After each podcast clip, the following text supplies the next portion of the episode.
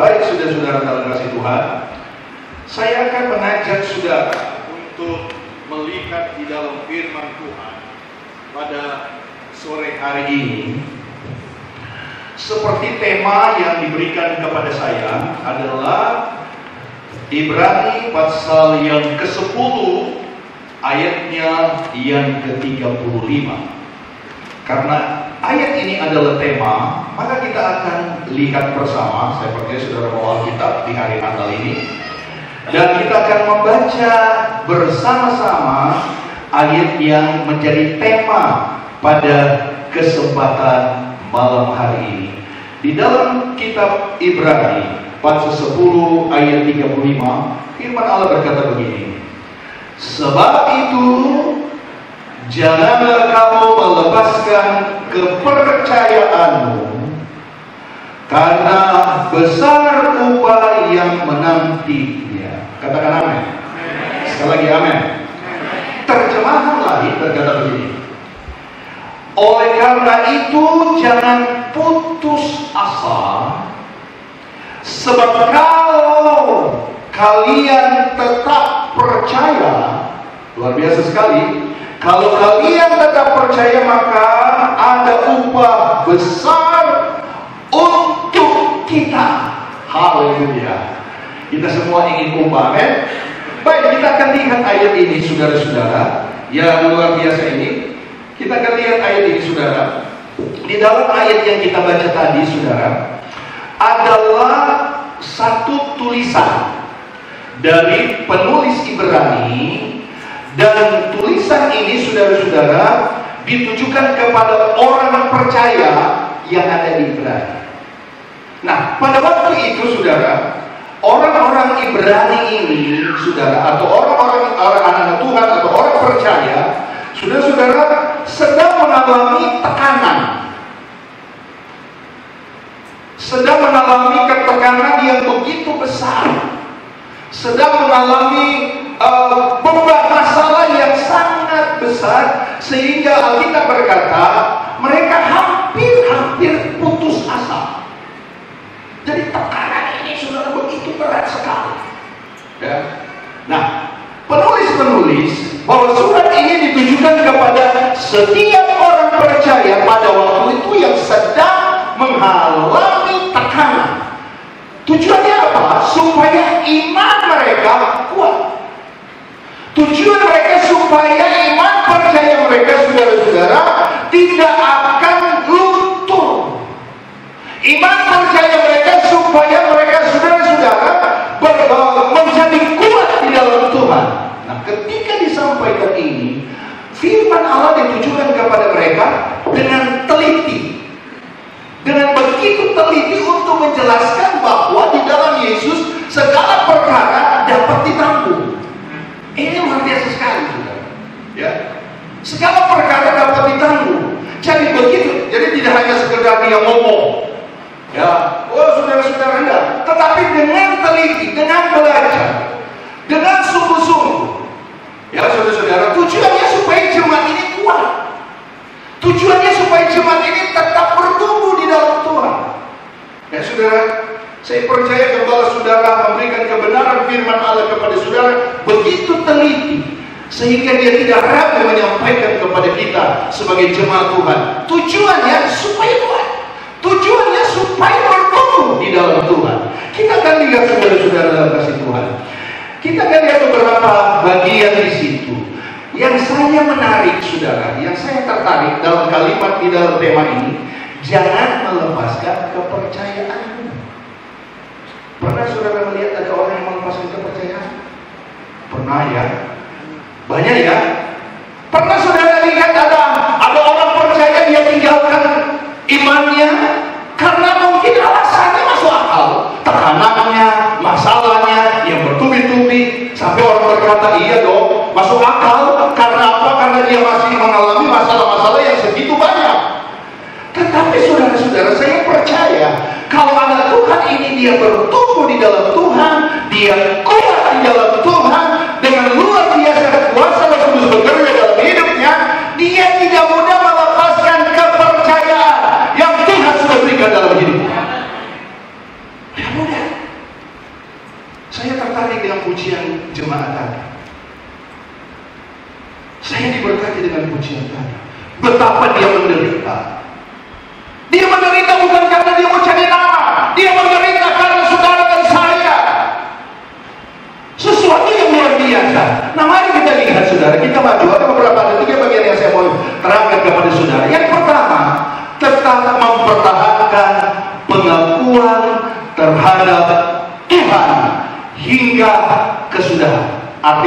saudara, selama Tuhan kasih kesempatan kita ada di dalam dunia ini, kita akan tetap mempertahankan iman percaya kita kepada Tuhan. Amin.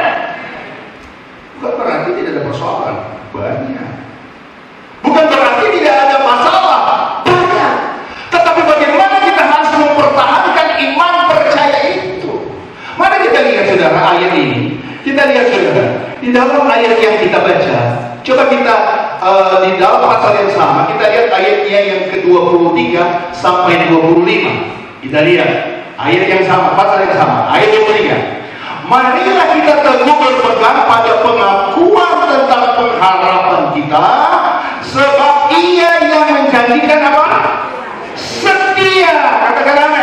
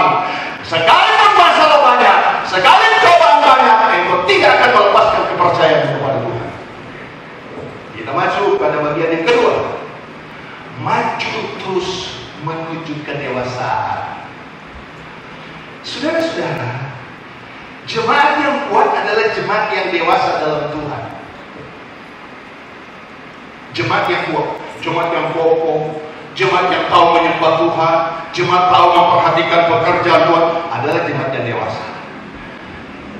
Tuhan datang untuk mengangkat, untuk memanggil, untuk membawa gereja yang dewasa. Yesus sebagai pengantin laki-laki dan gereja sebagai perempuan pengantin perempuan. Ada nggak yang menikah yang suami umur 30 tahun, yang perempuan umur 5 tahun? Ada? salva, salva a mim, não.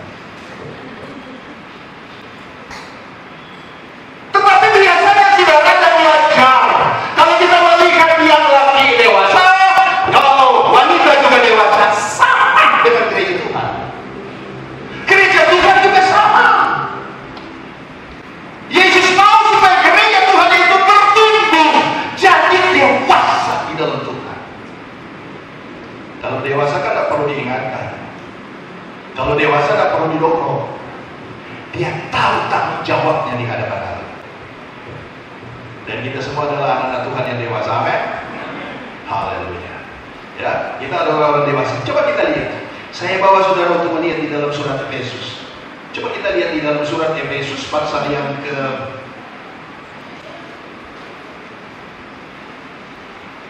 Efesus pasal yang ke empat kita baca di sana ayatnya yang ke-12 mulai sampai 16 kita lihat saya baca saudara akan lihat dalam ayat sudah dalam Alkitab saudara. Mulai 12 untuk memperlengkapi orang-orang kudus bagi pekerjaan pelayanan. Bagi pembangunan tubuh Kristus.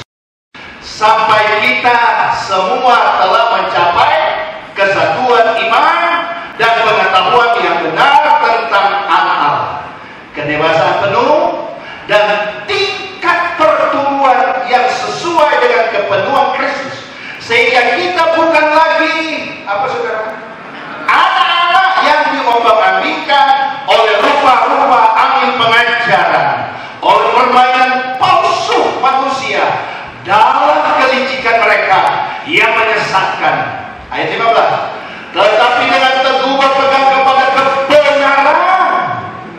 Di dalam kasih kita bertumbuh. Di dalam segala ke arah dia.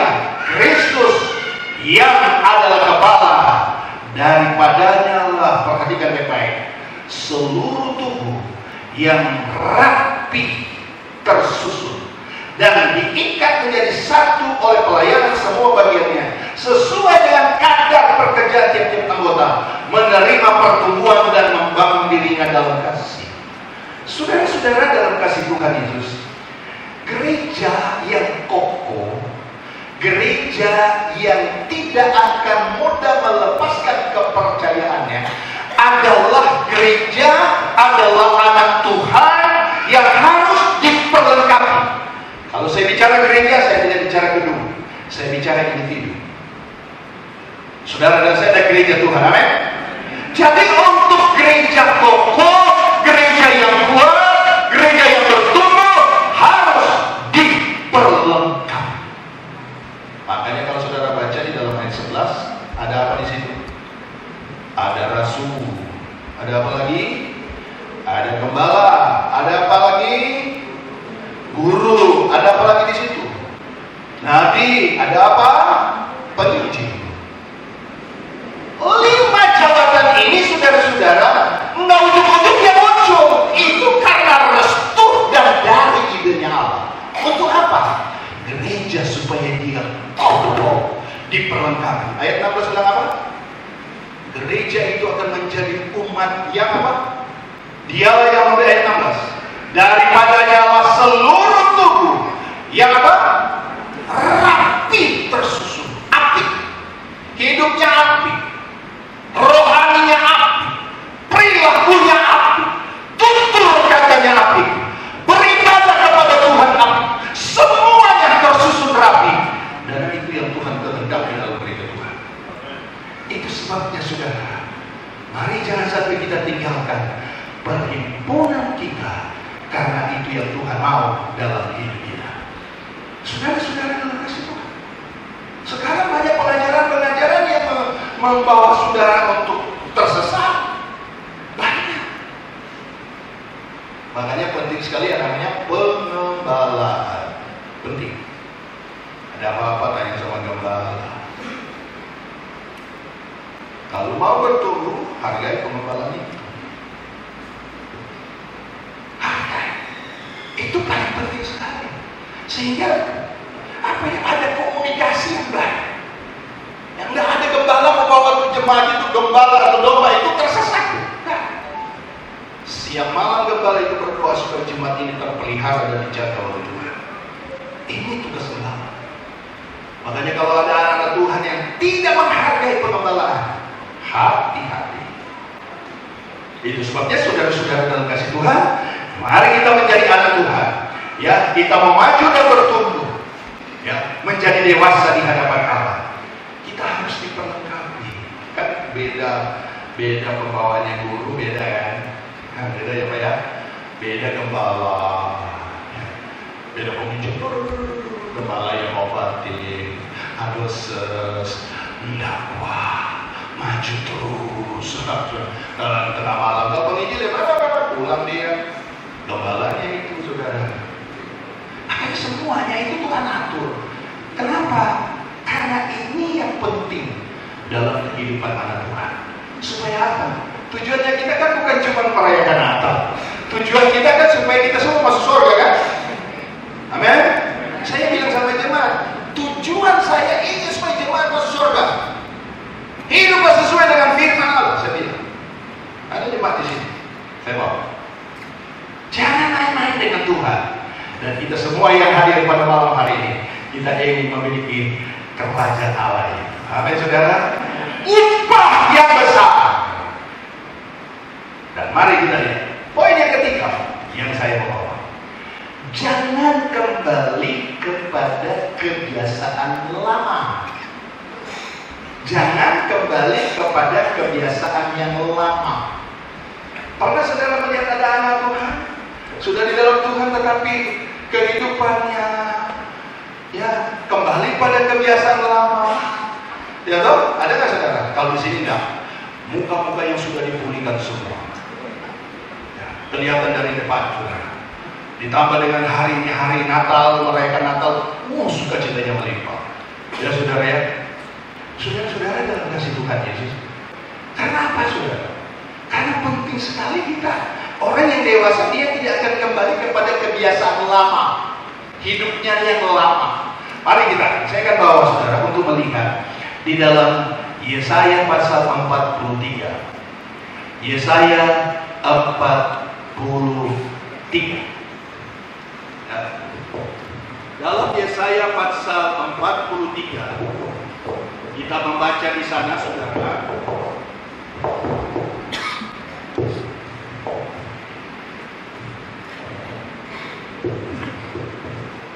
Di dalam Yesaya pasal 43 kita baca ayatnya yang ke 18 sampai 19. Dia berkata begini. Yesaya firmannya janganlah ingat ingat atau ingat ingat ya. janganlah ingat ingat hal-hal yang dahulu. Lantas dia katakan lanjut dan jangan memperhatikan hal-hal dari yang dari zaman purba lihat aku hendak membuat sesuatu yang baru yang sekarang sudah tumbuh. Belumkah kamu mengetahuinya? Ya aku hendak membuat jalan di padang gurun dan sungai-sungai di padang belantara saudara-saudara dalam kasih Tuhan ada orang kenapa? karena bangsa ini saudara dikatakan dinasihati oleh firman Allah seperti yang kita baca jangan ingat yang lama. Karena mereka bangsa ini adalah bangsa yang keras tempur susah sedikit ingat Mesir dan kalau sudah bicara Mesir kan bicara dunia toh. Waduh di Mesir kami tidak kelaparan tidak kelaparan. Di Mesir kami wow rasanya senang. Artinya dagingnya yang yang dagingnya yang di, dibesarkan ada dagingnya yang yang yang dipupuk di Mesir jadi saudara waktu mereka mengalami kesulitan mereka ingat Nah, kadang-kadang saudara-saudara ada anak Tuhan, saudara, ketika dia menghadapi persoalan, ketika dia menghadapi masalah, dia ingat. Saya pernah tegur anak Tuhan, saudara, kalau dia cerita masa lamanya, masa gelapnya, senang sekali. Tapi kalau dia cerita tentang kebaikan Allah, pertolongan Allah, rasa-rasanya mulutnya itu sariawan kali ya, nggak bisa buka. Kamu cerita yang masa lalu semangatnya dia ah. Semangatnya 45 lagi bukan 46 45 Dia cerita dulu saya begini sampai sudah-sudah Saya bilang eh hebat sekali Padahal sudah Tuhan berkata kepada bangsa Israel Jangan ingat-ingat yang hadir dulu Kalau di dalam ruangan ini ada yang sudah di dalam Tuhan Tapi ingat-ingat yang dulu-dulu. Apalagi kalau si ini pernah kasih pernah pernah membuat saya tersinggung pernah kepahitan. Wah itu sudah lah. Ya. Pernah pernah dia menyinggung saya. Kalau saya ketemu dia saya ingat semua firman Tuhan yang dia dengar setiap minggu dia tidak ingat. Kalau ketemu si yang pernah nyakitin hatinya dia ingat semua. Kan aneh kan? Tapi kita semua sudah dibaharui oleh Tuhan amin. Haleluya. Rohani kita dibaharui ya rumah tangga kita dipulihkan. Ekonomi kita dibaharui. Dan itu adalah hak kedaulatan Allah. Itu sebabnya saudara-saudara mari kalau ikut Tuhan ikutlah sungguh-sungguh ya kalau ikut Tuhan itu jangan senang-senang saudara saudara setiap hari saudara datang ngomong pada pohon satu waktu pohon itu kasih mujizat sama saudara tiap hari. Itu benda mati apalagi Tuhan. Tiap pagi saudara berdoa tiap pagi saudara datang hari minggu Natal ini saudara beli baju bangun saudara bersuka cita enggak salah karena apa saudara-saudara karena saudara memuliakan Allah karena dia sudah mati tidak mati seterusnya. Dia hidup. Dia sudah memahami perhatikan baik-baik dalam ayat ini dia berkata apa? Ayat yang ke-16 ini ayat yang ke ke uh, 18 ini. Dan janganlah perhatikan hal-hal dari zaman purbakala yang lama harus digugurkan yang sudah lewat tidak usah ingat-ingat. Sebentar lagi kita masuk pada tahun 2020 Saudara ya, mari kita mengintrospeksi diri di mana saya berada, di mana saya. Jadi yang diintrospeksi itu atau di, di, di, diperhatikan itu tidak hanya soal saya untungnya begini tahun 2000, eh, 2019, ya. Tidak hanya itu, tetapi perhatikan rohanimu, ya. Karena ini yang menentukan engkau sebagai anak Tuhan yang berkemenangan di dalam segala situasi. Nah, mari kita lihat Ayat yang ke-18, 19 dia berkata apa? Aku hendak membuat sesuatu yang baru, sekarang sudah tumbuh, belum kamu mengetahuinya. Kan kita baca terus. Orang yang ada sungguh-sungguh dengan Tuhan, Allah akan membuat sesuatu jadi baru, cara berpikirnya baru. Bukan cuma baik itu baru, saudara. Jas baru, wah keren semuanya baru sepatu baru. Tapi kalau hatinya lama hatinya penuh dengan kepahitan maka saudara-saudara saya kasih tahu sia-sia. Sia-sia. Tapi mari saudara kita tidak mau seperti ini. Dan Alkitab berkata orang di dalam Tuhan di ibaratnya Allah berkata begini. Ayat 19 yang terakhir. Aku hendak membuat jalan di padang bikin jalan di padang gurun. Apalagi sudah daripada belantara. Dia bilang, aku akan membuat sungai-sungai. Mungkin manusia berkata susah, tapi bagi Allah tidak ada yang sulit. Amin. Jadi sebesar sesulit apa pun persoalanmu, kalau engkau ada di dalam Tuhan, kehidupanmu setiap hari engkau akan selalu dibaharui, dibaharui ekonomimu, rumah tanggamu, pekerjaanmu, kebersamaan selalu dibaharui oleh dasar Roh Kudus. Dan engkau adalah orang-orang yang sangat beruntung. Kita lihat sudah. Roma pasal 6. Sebentar lagi selesai. Roma pasal 6. Kita lihat sana ya. Roma pasal 6. Ayat 6. Dia berkata apa?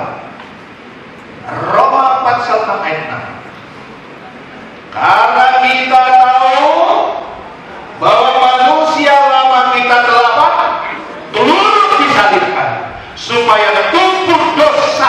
hilang kuasanya agar jangan kita menghambakan diri lagi kepada apa? Upah dosa apa?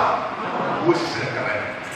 Upah dosa adalah maut. Kalau kita tahu upah dosanya mau, jangan coba bermain dengan dosa. Kenapa? Karena hidup kita sudah dipulihkan oleh Tuhan. Amin. Maka kita kembali kepada ayat emas.